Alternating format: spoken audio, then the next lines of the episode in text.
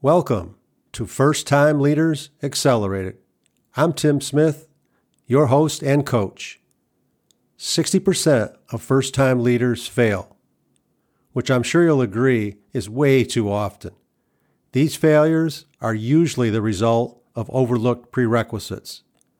If you're a first-time leader and you want to avoid these failures, this is your podcast. At the midpoint of each month, I will deliver bite-sized episodes containing easy-to-understand information you will be able to benefit from immediately. In this episode, I will explain how to prevent first-time leader failure. If you haven't listened to the previous episode, I highly recommend you do so. Then you'll have an understanding of why first-time leaders fail at an alarming rate and the devastating monetary and lingering emotional impacts. I'm often asked, where do we begin with leadership training? My response is always the same. Select the correct people, train them, and get out of their way. Before an individual contributor is promoted to a leader role, there are four prerequisites they must meet. The first and most important prerequisite is self-leadership. Self-leadership is the often overused buzzword for how you live your life. Great leaders begin by leading themselves first. A great analogy is the pre-flight safety instruction to put your oxygen mask on first. This is not about being selfish or self-centered. It's just the opposite. It's about taking care of yourself so that you can take care of others. The second prerequisite is caring about people. Caring begins with your heart. If you don't truly care for people, they will know it. Caring is difficult to fake, especially over time. This phrase sums it up perfectly. People don't care how much you know until they know how much you care. This is so important, it bears repeating. People don't care how much you know until they know how much you care. If people know you care, they will care. I want to share with you a situation I experienced while leading a team of fifty-three people in a very large open office. During my morning walkthrough, I noticed one of our teammates, Beverly, with her head down on her desk. Not knowing if Beverly was ill, I approached her and asked if she was okay. When Beverly raised her head, there was no doubt in my mind she was sleeping. I escorted Beverly to my office where we could have a conversation in private.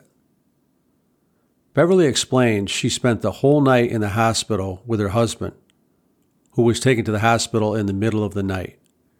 She came right from the hospital to the office. I thanked her for her dedication, but reminded her she needed to be with her husband and family. She thanked me and hastily left. After making sure she was okay to drive, I continued my morning walkthrough. After a few brief conversations with teammates, I sensed an uncomfortable vibe in the office. Then it dawned on me. Using my emotional intelligence, I realized the team witnessed only a portion of my interaction with Beverly. They saw Beverly sleeping, me wake her, escort her to my office, and a short time later, saw her leaving.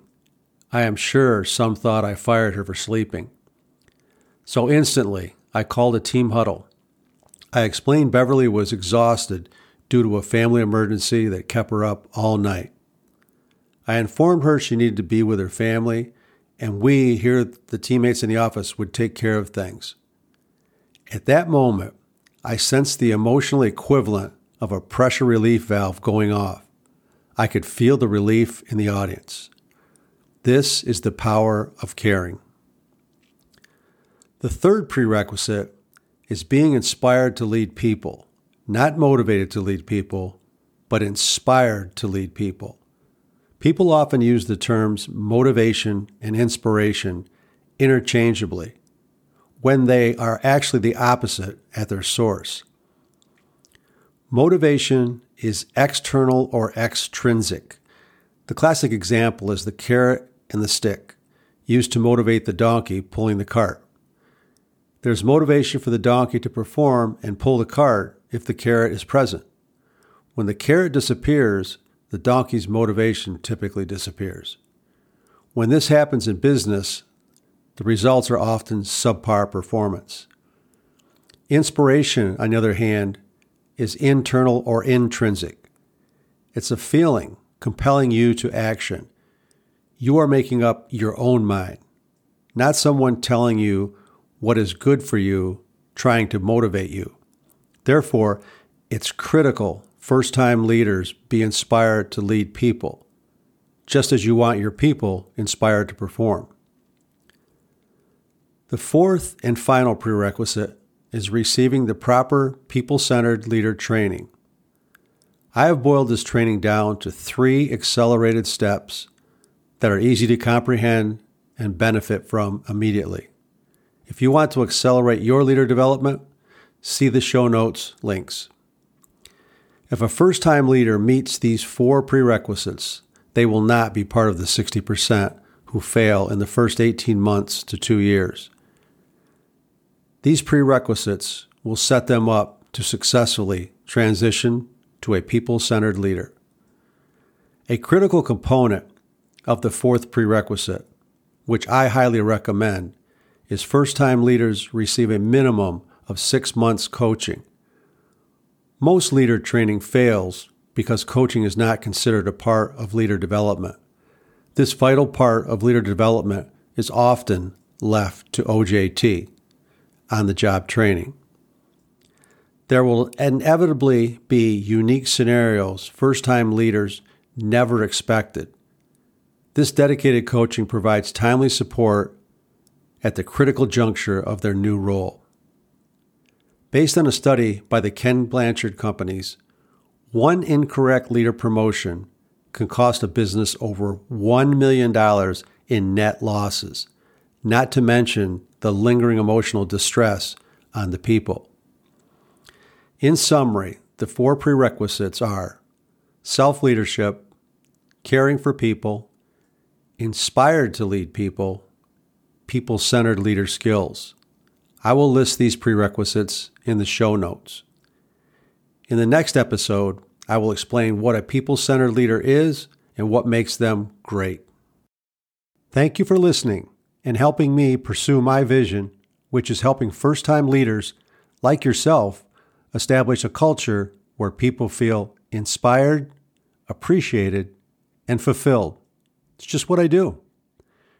If you found this information useful, be sure to review, rate, and share this podcast with others. If you would like to benefit from my nearly four decades as a crash test dummy for leader development, click the appropriate link in the show notes. And remember, treat people like they make a difference, and they will. Take care.